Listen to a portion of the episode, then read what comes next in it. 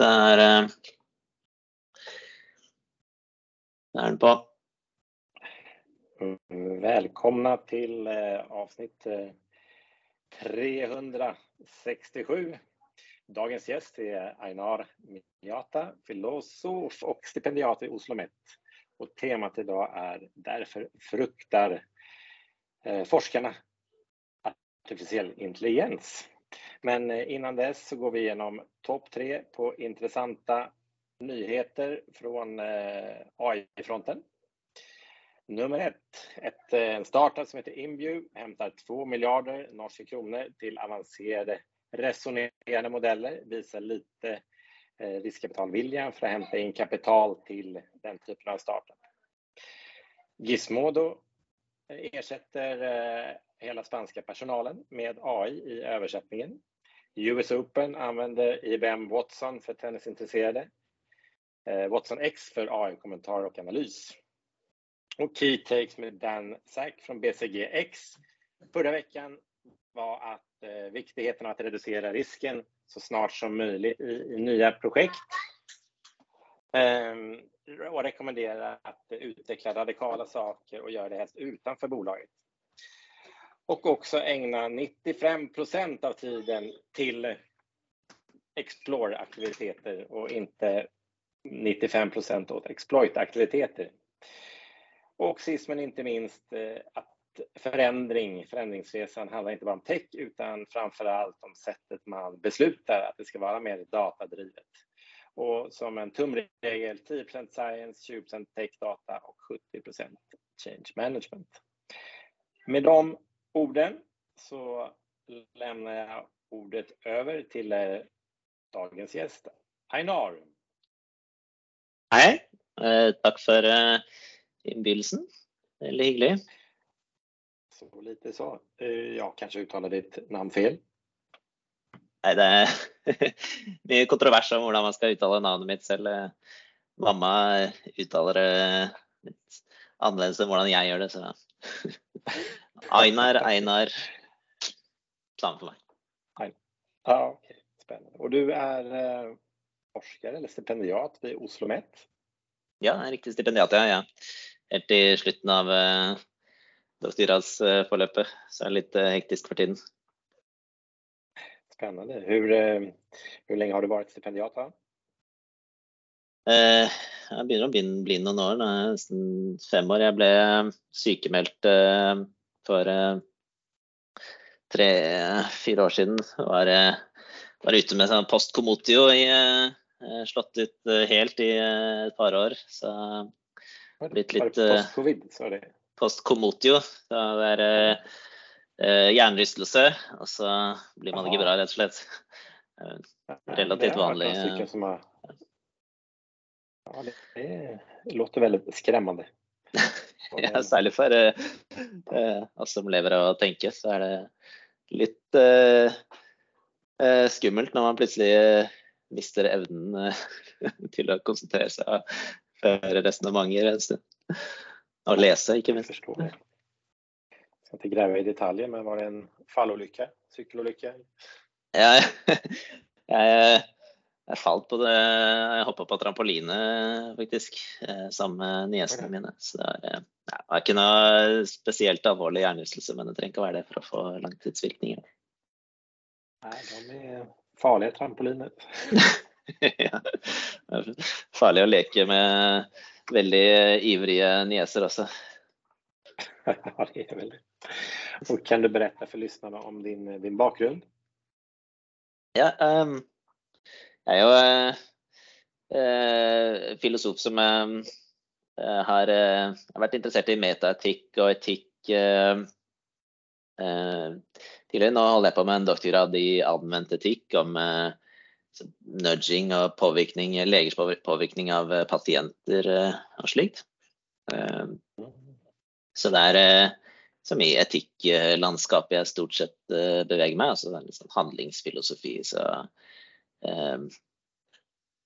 ja, Spørsmål om uh, motivasjon og uh, frivillig og liksom, ja, hvordan uh, handlinger utføres og rasjonalitet og sånne ting. Så det er uh, ting som er er for så vidt relevant for AI-diskusjonen også. I, men det er jo litt på siden Det er ikke liksom midt oppi det jeg holder på med for øyeblikket, men det er en sånn sideinteresse da, som har hatt ganske lenge. förstår jag. Jag läste ju ditt, ditt inlägg i Aftenposten som jag tycker var väldigt bra. Alltid intressant med lite annorlunda perspektiv in i AI-debatten. Har du möjlighet att, om du kommer ihåg inlägget, eh, kan du redogöra för eh, perspektiv? Ja, eh, så jeg skrev det innlegget fordi jeg følte et slags behov da, for at ja, for det perspektivet i, i norsk media, fordi jeg ikke hadde sett det eh, tidligere. Eh, det jo har vært litt ting som skjedde på AI-fronten eh, eh, siste året. Så det eh, fikk meg til å artikulere noen, noen av de tankene da, som er, handler om eh, risikoer. og det er jo så det perspektivet eller den eh, tankesettet på det rammeverket for den, eh, det innlegget og eh, hvordan jeg eh, tenker om akkurat det her, er eh, at det er, det er kombinasjonen av eh, mektig teknologi eller stor makt og noe som kan være vanskelig å kontrollere. Så da er det sånn noe som jeg tar litt for gitt, er eh, at dersom du har en eh, teknologi som er eh, veldig mektig og vanskelig å kontrollere, så er det farlig. Til og med veldig farlig. Mm. og det, så det tar jeg liksom for gitt, da. Og så, så er spørsmålet ikke sant, er kunstig intelligens oppfyller det begge de to tingene? Da tenker jeg det er gode grunner til å tro at det kommer til å gjøre en gang i fremtiden, i hvert fall. Eh, så det er jo nå eh, si det, det, er det, det, som er målet for eh, eh veldig mye av eh, forskningsfronten på, i eh, AI. Det som mål til OpenAI f.eks. er å skape artificial general intelligence, som er per definisjon eh, veldig mektig. De, det som de eh, sier er vel noe sånt at det er eh, AI som kan eh, overta eh, mesteparten eller, eller, veldig store deler av eh, all økonomisk virksomhet. AI som kan gjøre Eh, stort sett alle oppgaver som eh, mennesker eh, kan gjøre. I hvert fall alle kognitive, intellektuelle oppgaver. Så per definisjon så er det det som AI-utviklerne prøver å skape, er AI som er veldig mektig. Og makt, når det er generell intelligens, da, så er det jo også litt sånn generell makt som følger med det. Eh, og så eh, kan jeg jo spesifisere det mer, kan snakke om det eh, mer eh, hvis jeg er interessert i hvilke eh, spesifikke måter det er mektig på. Men eh, så er dette med kontroll, da, er Det tror jeg er noe som folk flest sannsynligvis har eh, assosierer med som science fiction og Terminator og iRobot og sånne ting. ikke sant? Eh, mens eh, det er jo et stort eh, ja, egentlig relativt lite, men eh, et forskningsfelt som handler om som heter AI-sikkerhet. Hvor mange av hovedresultatene derfra fra de siste, Det er ganske ungt, da, så det er jo maks 20 år gammelt kanskje. Men hovedresultatene derfra er jo at det er de viktige problemene eh, som handler om å kontrollere eh, kunstig intelligens, er eh, uløste. Så det gjelder sant, hvordan vi skal Altså hvilke mål vi skal forsøke å gi dem. Skal, og hvordan vi skal skjønne hva vi vil at de skal gjøre, og ikke bare det vi sier. Så vi skal unngå sånne eh, kong Midas-problemer. Hvor de, vi sier, ber dem om én ting, og så gir de oss den tingen, men på en måte som vi virkelig ikke liker, f.eks. Eller så er det problemet med å gi dem mål i det hele tatt. Så, hvis vi nå en gang finner ut hvilke mål vi burde gi dem, så hvordan skal vi kunne gi dem eh, de målene? Eh, sørge for at det er de målene de har, og ikke, ikke noen andre mål. Eh, ikke noen mål som vi tror, eh, tror vi har gitt dem. Eh, eller at vi ikke tror vi har gitt dem de målene, og så har vi i virkeligheten eh, gitt dem noen mål som ligner litt, eller på overflaten i visse situasjoner produserer den ønskede atferden, men hvis du, vi lar dem eh, gå fri, eh, så det, gjør de plutselig noe helt annet. Eh, og så er det hvordan de skal beholde de målene etter at de er sluppet løs, da, kan si. Eller etter at de, hvis, de, hvis de driver og Hvis de kan modifisere seg selv eller bli modifisert av andre. At de skal beholde målene. Så det I tillegg, da, som også hører under kontrollspørsmålet, for så vidt, er, er jo muligheten for misbruk. Da. Og både intensjonell misbruk og misbruk via neglect. Da, At man bygger systemer uten kontroll. Fordi man har lyst til å ja, Fordi det er mer effektivt eller billigere eller, eller et eller annet. Eh, eller bare fordi man ikke bryr seg nok om det. Så Anser du at uh, ChatGPT er OpenAIs løsning? Er den med eller uten kontroll? Den bare sånn vi har sett hittil.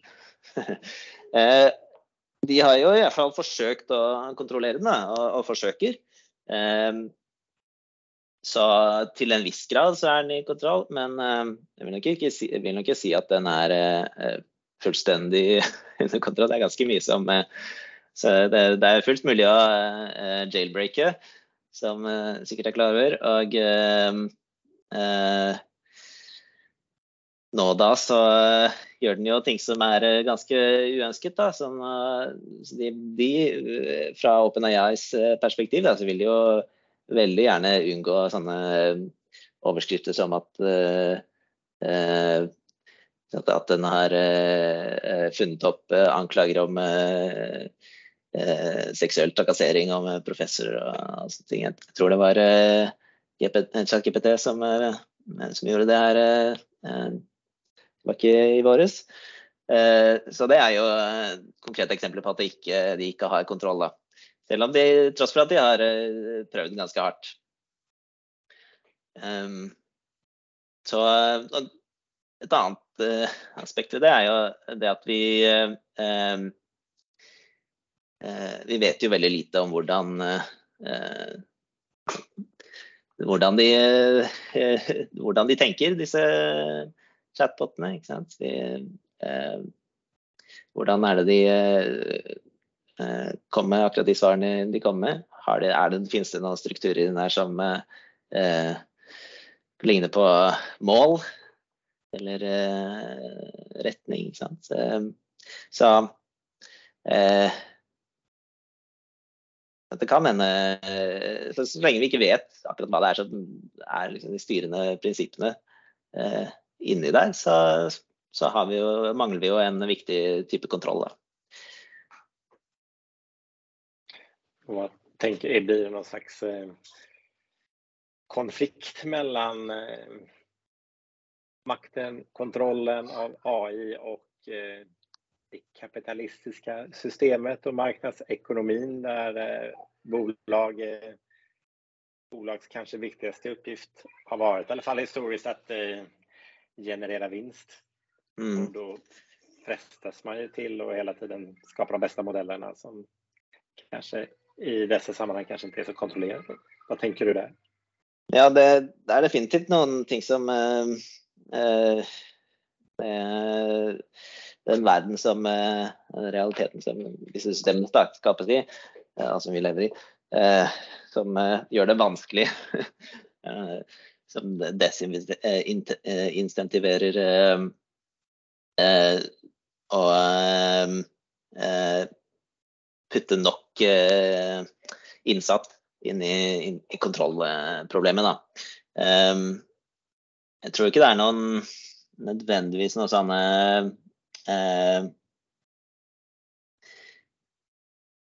det er ikke noe, nødvendigvis slik at uh, det ikke er eh, økonomisk um, lønnsomt å ha, lage kontrollerte systemer. Det er jo sant, det, i de store selskapenes interesse at, at, de kan kontrollere systemene. Selvfølgelig. og selvfølgelig tror jeg Eh, det er jo også i deres økonomiske interesse at eh, eh, systemene ikke går fullstendig amok. ikke sant? Det ødelegger verden, eller selv om til og med små, mindre katastrofer ville jo vært katastrofalt økonomisk for, for selskapene. Så de de har, jo et, økonomiske insentiver om å kontrollere modellene sine. Men det er jo disse det at det er et, en sånn kappløpsdynamikk da, som gjør at Eh, et press på å slippe ut modellene før de eh, er klar, og, og, og bruke eh, mye ressurser på å gjøre modellene mer kraftige. Gå, hvis man kommer til genuin AGI først, så er det ja, det kan hende det er et punkt hvor point of no return, hvor, hvor, man har fått et en så stor fordel at ingen som å Ingen som kan eh, nå, ta deg igjen. Eh, så det er mange dynamikker som gjør at eh, kontrollproblemet blir nedprioritert. I hvert fall ikke for den vekten som det burde ha, kanskje. Og så er det jo også slik at um, det ikke er eh, åpenhet da, eh, blant eh, imellom. Fordi ja, de må, de må vokte sine hemmeligheter. Alle små eh, framskritt som de, eller eh, fordeler som de har, er, teller i kappløpet. Så, så, det blir ikke det samme samarbeidet om å, å, å lage trygge systemer som eh, man kanskje ville hatt hvis det ble drevet av eh, forskere eller, eller eh, av viten, eh, akademia heller enn av ja, de store selskapene. Och om man ska, det är många som varnar för riskerna och det blir på något sätt ett krav till slut att alla næringslivsledere livsledare politiska ska varna för riskerna det som. Alla måste nästan säga det. Men jag tycker det är väldigt få som är konkreta på vad riskerna skulle kunna vara. Eh, kan du dra upp några konkreta exempel som du ser som risker på lite mera detaljnivå som du har tänkt på? Uh, ja. Uh, altså, det er for mange til å uh, nevne. Det, det, du har jo liksom forskjellige kategorier, eh, kan si. Da. De som er eh, risikoene som er liksom eh, Som allerede er her, og som handler om sånn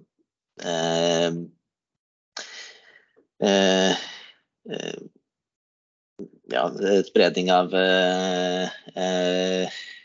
Hva kaller man det? Misinf misinformation på engelsk. Da. og Eh, en slags sånn erodering av eh, epistemiske eh, fundamentet i samfunnet. Da, det, det kunnskapsgrunnlaget som, ja, som er utgangspunktet for fungerende dem demokrati og, og sånt. Så er det eh, sånne ting som eh, er mer det er mange, mange slags problemer som er, ligger i den som De er, allerede, er her allerede nå, men eh, så er det de eh, problematikkene som er eh, litt nærmere, eller nei, litt lenger unna, men som fremdeles er ganske nærme, vil jeg tro. Som handler om særlig misbruk av biologiske våpen, kjemiske våpen osv.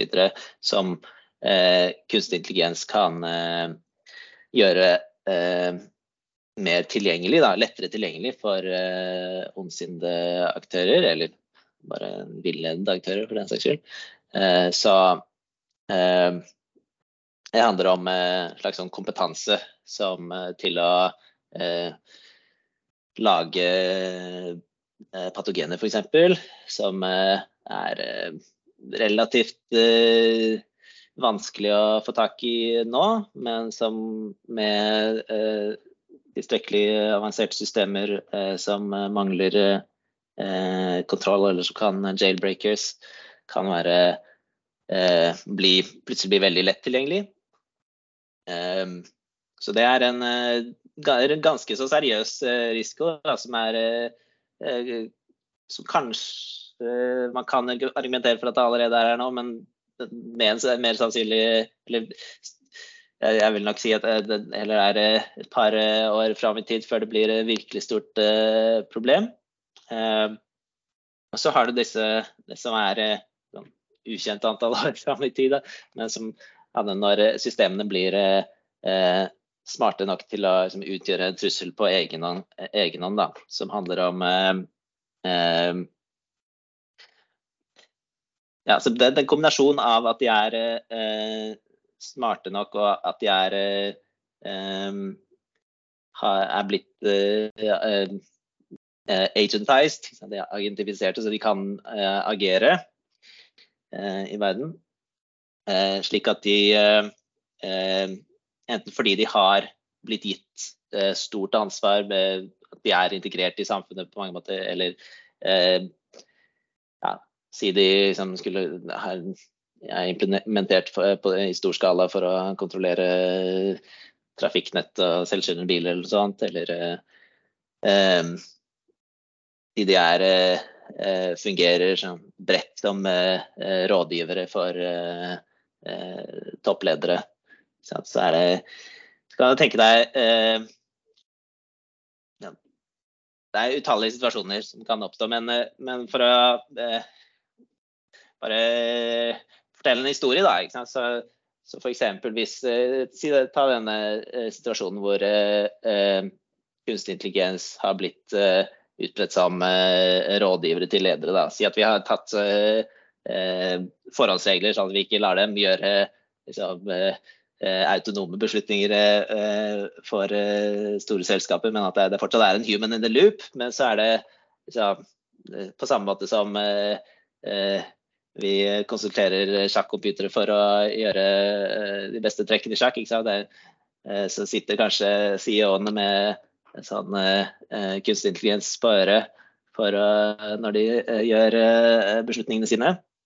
Og så har vi vi har ikke liksom vært helt blinde og ikke tenkt på noen av disse sikkerhetstingene. Så vi har gjort tester og forsøkt. Liksom, alt skal Eh, vi forsøker å eh, få dem til å gjøre det vi vil, og ikke eh, ha noen ondsinnede planer. og Vi har gjort, testet dem under kontrollerte omstendigheter osv. Men så eh, eh, viser det seg etter hvert, kanskje liksom, eh, fullstendig uten at det er merkbart for oss, at, at verden styres i en bestemt retning som, som plutselig Eh, så enten eh, som gjør at vi sklir ut i en eller annen sånn eh, eh, sakte eh, økonomisk eh, undergang, eller altså Du kan forestille deg utallige måter som det, det her kan utspille seg på. og Den, den smarte kunstige intelligensen ville ha valgt en en måte som jeg, sannsynligvis vi ikke har tenkt på. Da. Men eh, eh, eh det ender opp da, med at eh, den, eh, den, rådgivende, den, den, stemmen som alle de CEO-ene har hatt i øret, den er veldig subtilt manøvrert verden inn i en posisjon hvor hvor den, det sentrale nettverket, eller kanskje alliansen mellom kunstig intelligensere, har tatt over. Da. Fordi den, det som vi trodde var samsvar, det som vi trodde var kunstig intelligens som bare gjorde det vi ba den om å gjøre, det var kunstig intelligens som gjorde noe vi, eh, som samsvarte med det vi ville den skulle gjøre i eh, omstendighetene som vi testet den. Men egentlig så hadde den et annet eh, mål, og den har funnet ut kanskje eh, til og med under eh, den pestingen at eh, ah, hvis jeg Det de vil at jeg skal gjøre, er det som samsvarer med dette målet som de vil at jeg skal ha, men jeg har allerede et Eh, mål som jeg fikk litt tidligere i prosessen, som, eh, som jeg kan bedre fullføre hvis jeg eh, til slutt gjennom en sånn lang, lang, lang plan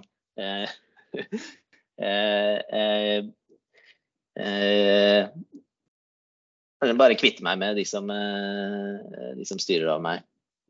Så kan jeg gjøre om hele universet til en computer eller hva, hva jeg vil. Så här är interessant eh, case Og av de risker du nämnde tycker jag framförallt med At generna er kanskje mest skremmende når ondsinte mennesker eh, som har ondt uppsåt eh, eh, verkligen försöker skapa någonting som är skadligt för världen. Kan det gå relativt snabbt? Ja, det, det, er, det kan gå Eh, veldig dårlig ganske kjapt der, ja.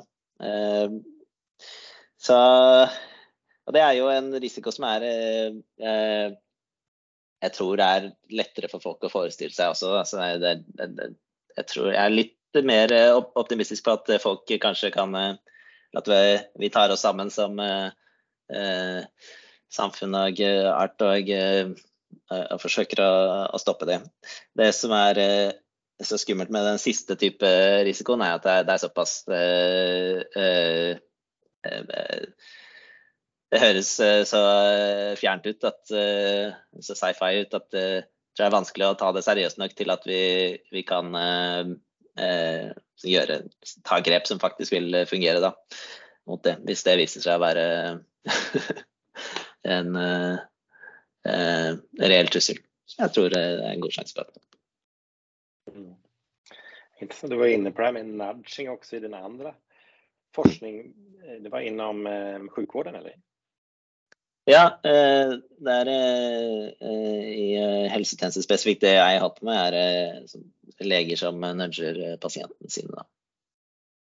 Hva, jeg vet jo hva nudging-begrepet går ut på. Eller du kan jo forklare det for noen som ikke kjenner til det. Litt kort. Nudging. Ja. Så det handler jo om å påvirke atferd på en eh, litt sånn Som jeg skal si, si det fra eh, de som uh, promoterer begrepet, så er det en snill måte. da, En måte som er lite ja, Som er mild, som ikke som ikke tvinger deg til å gjøre noe, som ikke eh, tar vekk noen av tar vekk valg, valgene dine på en sånn substansiell måte.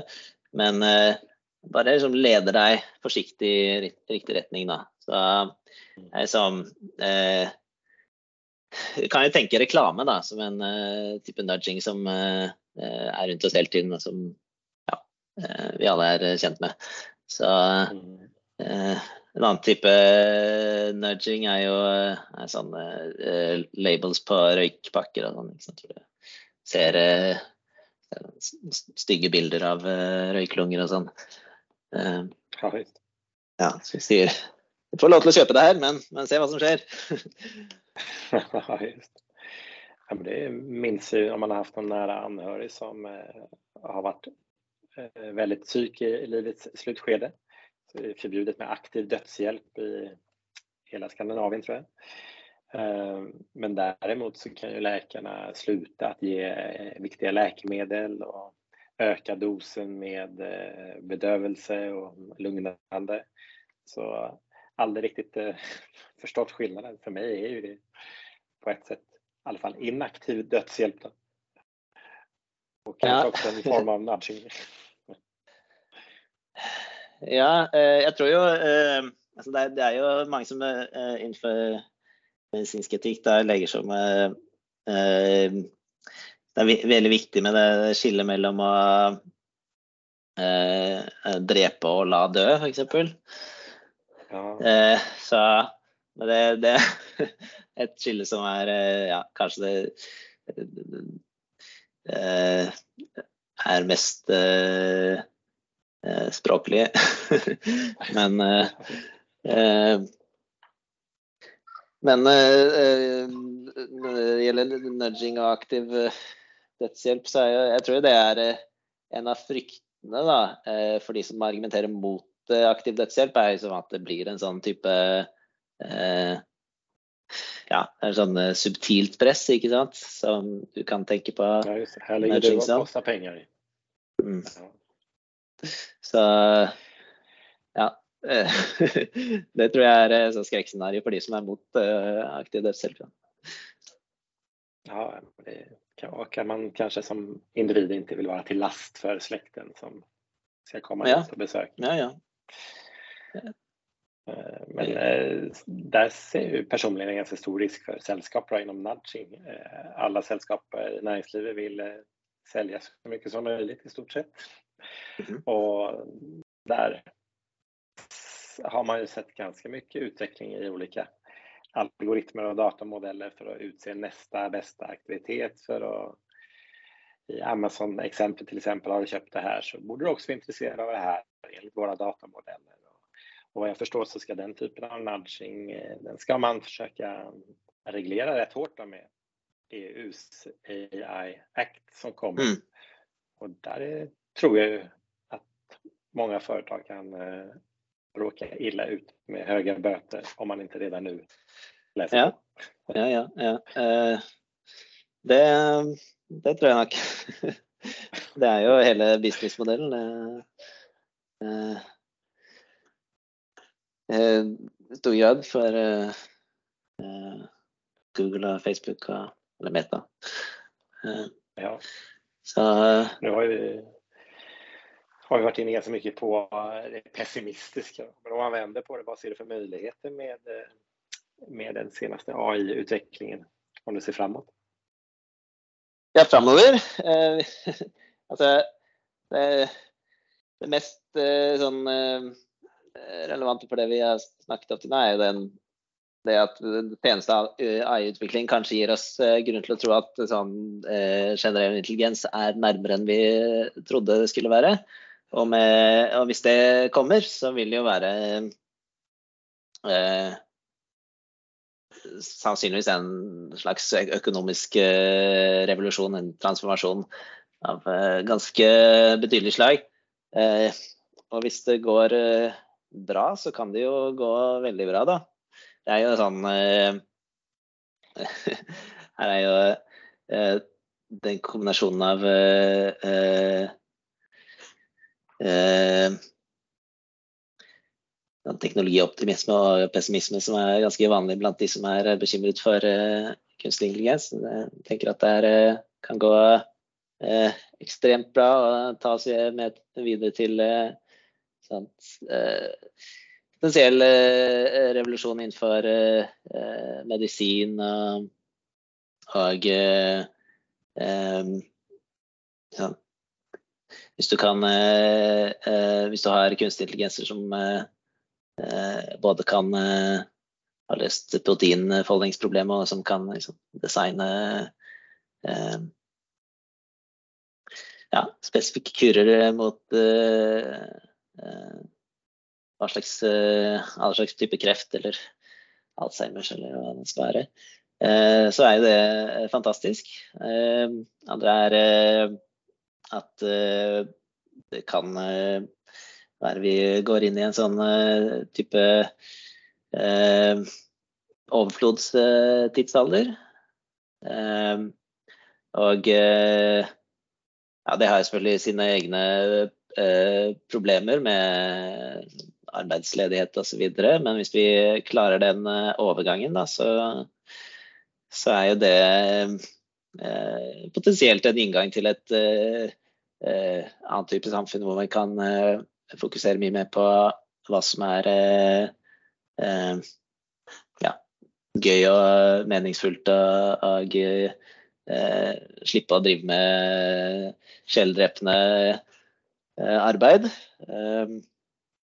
mer sånn i nær framtid. Eh, alle disse tingene er jo veldig usikre. Det er, det er så mange ting som kan eh, eh, gå annerledes enn det vi tror, eller som ja, kan skje der.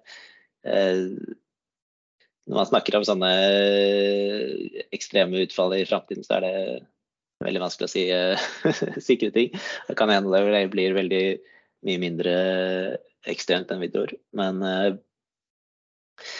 eh, men det er noe potensielt for eh, eh, utfall i veldig positiv retning og i veldig negativ retning der, da. Men i mer nære nær framtid så er det jo det er mulig at det blir en slags demokratisering av ekspertise. Som så hvis disse Eh, chatbotene f.eks. Eh, blir eh, pålitelige nok, og hvis de eh, fortsetter å være tilgjengelige for eh, allmennheten, eh, så kan det være slik at vi eh, ja, har en, en, lege i lomma, liksom. Det, og muligheten til å eh, undervisning av eh, øverste klasse eh, fra sånn, personalisert. Er, vi har jo allerede er, slags, det er fordelene ved internett, men potensielt sett personalisert og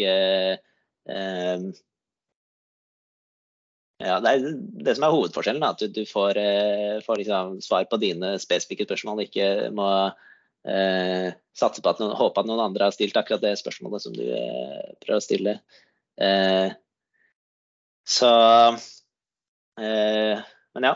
Det, det, er jo der eh, utfordringene ligger også. Ikke sant? Det kan gå fullstendig motsatt vei hvis, eh, hvis, kvaliteten på informasjonen bare går i, i bunn fordi alt er produsert av middelmådig AI. Det, ja, så det er liksom de eh, eh, positive og negative sidene her eh, eh, Så de samme, samme, eller lignende områdene drar veldig mye i begge retninger. Da. Så, jeg er ikke noen sånn klar uh, formening om hvilken vei det kommer til å gå. Jeg, har en sånn blanding av pessimisme og optimisme. sånn så det drar i begge retninger filosofiskt spørsmål, men det kan man jo eh, ställa till en person som arbeider med filosofiske spørsmål. Men om man ser på eh, klimakrisen till exempel, så om man ser bakåt de senaste hundra åren så kan man väl nästan säga att man har vært bättre på att utnyttja möjligheterna med ny teknik å forsøke å regulere seg selv for å forhindre skadene. Og først nå begynner man ta tak i det og forsøke å begrense seg for att hindra värsta scenariot så kanske om man ser framåt att det kommer bli likadant, att man eh, är mer lockande och mer frestande att ta tag i uppsidorna. Och eh, kanske det kommer dröja lite för länge, att det kommer släpa efter med att, eh, att eh, dämpa sig själv och skapa de här restriktionerna och ta ansvaret. Ja, ja, det ligger jo det vi snakket om i stad, at eh, de økonomiske insentivene som ligger Gevinsten Eh, ligger jo først og fremst, i begynnelsen i hvert fall, eh, i eh, å utnytte de potensielle positive sidene. Altså, så, og så må vi drive med lappearbeid senere, som ikke nødvendigvis er så lønnsomt.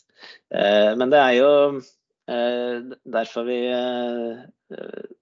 Derfor det er viktig å forsøke å å prate om eh, nedsidene, da. Og være litt sånn eh, eh føre var, på en måte. Og være forut for katastrofen. For det Selv om det Jeg tror jo selv at mest sannsynlig kommer til å gå bra, men er i den mest sannsynlig så ligger det bakt inn at det, ja, det er fortsatt en betydelig sannsynlighet for at det går ganske dårlig.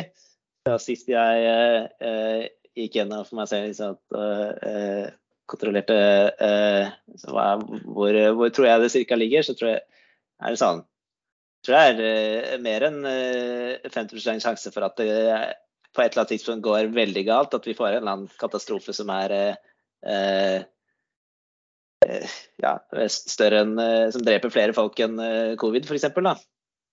Mer enn 50, sorry. Mer enn 50 sjanse for at det kommer til å skje pga. Uh, KI. da. enten fordi det er misbruk av sånn biologisk uh, våpenteknologi uh, eller uh, I det bak, bakteriene ligger som alle, alle, de store negative mulighetene. jeg tror også det er betydelig sjanse for at det kan gå virkelig galt hvis vi kommer til AGI. Um, men ja, og det, hvor bra det går, det, jeg tror det avhenger mye av eh, hvor seriøst vi tar problemet med kontroll og um, ja, samferdselsproblemer og, sånt. Da. Det er, um, det er jo heldigvis uh, vært en ganske stor endring i, um, i hvordan disse bekymringene har blitt mottatt i løpet av våren. Så, så er det ganske ja. sånn ja, en sånn meme jeg så, eh, eh, for det var jo eh, det var noen som tok opp det, den her den ultimate eksistensielle trusselen da, i uh, Hvite hus presse presserommet, som, som, sa det, ikke sant. Ja, det er noen som sier at Eh, eh, alle, eh, alle, mennesker på jorda kommer til å dø. og så ble det ledd, ledd bort. og så var det en måned senere, hvor det var som samme problemstilling kom opp, så var det en fullstendig annen tone. Det var, det var seriøst å si liksom, ja, ja, presidenten har eh, eh, Eh, har eh, kalt inn til eh, møte med AI-toppen og diskuterer dette. Så, så er um, Interessant. Siste, siste spørsmålet, om du skal gi et råd til næringslivsledere kring AI-utviklingen, hva, hva, skulle det være? Um, ja, det må, nei, det må jo være å uh, se etter uh, uh, muligheter for å ta, det, ta sikkerhetsspørsmålene på, på, alvor. Da. Og jeg tror jo det er absolutt det er mye potensielle økonomiske eh, eh, gevinster å hente der også. både i form av at vi alle er tjent med sikre og kontrollerbare modeller, men også at det er eh, et eh, jeg tror det er et eh, potensielt stort marked for, for sånne tjenester som AI auditing og, og slikt. Da. Og at ja, det, er mye å tape på å implementere AI på utrygge og uttestede måter. Da. Så tenk på, tenk på sikkerheten. ja, men det høres fornuftig ut. Stort, stort eh, takk for at du tok deg tid denne fredag ettermiddag. Så får du gjerne stoppe opptaket innan du avslutter samtalet der i Teams, i og med at du starter starte innspillingen. Eh, så får jeg ønske deg en god helg, så håper jeg at vi ses her framover. Takk skal du ha. Veldig hyggelig. Ha det godt. Hei. Ha det.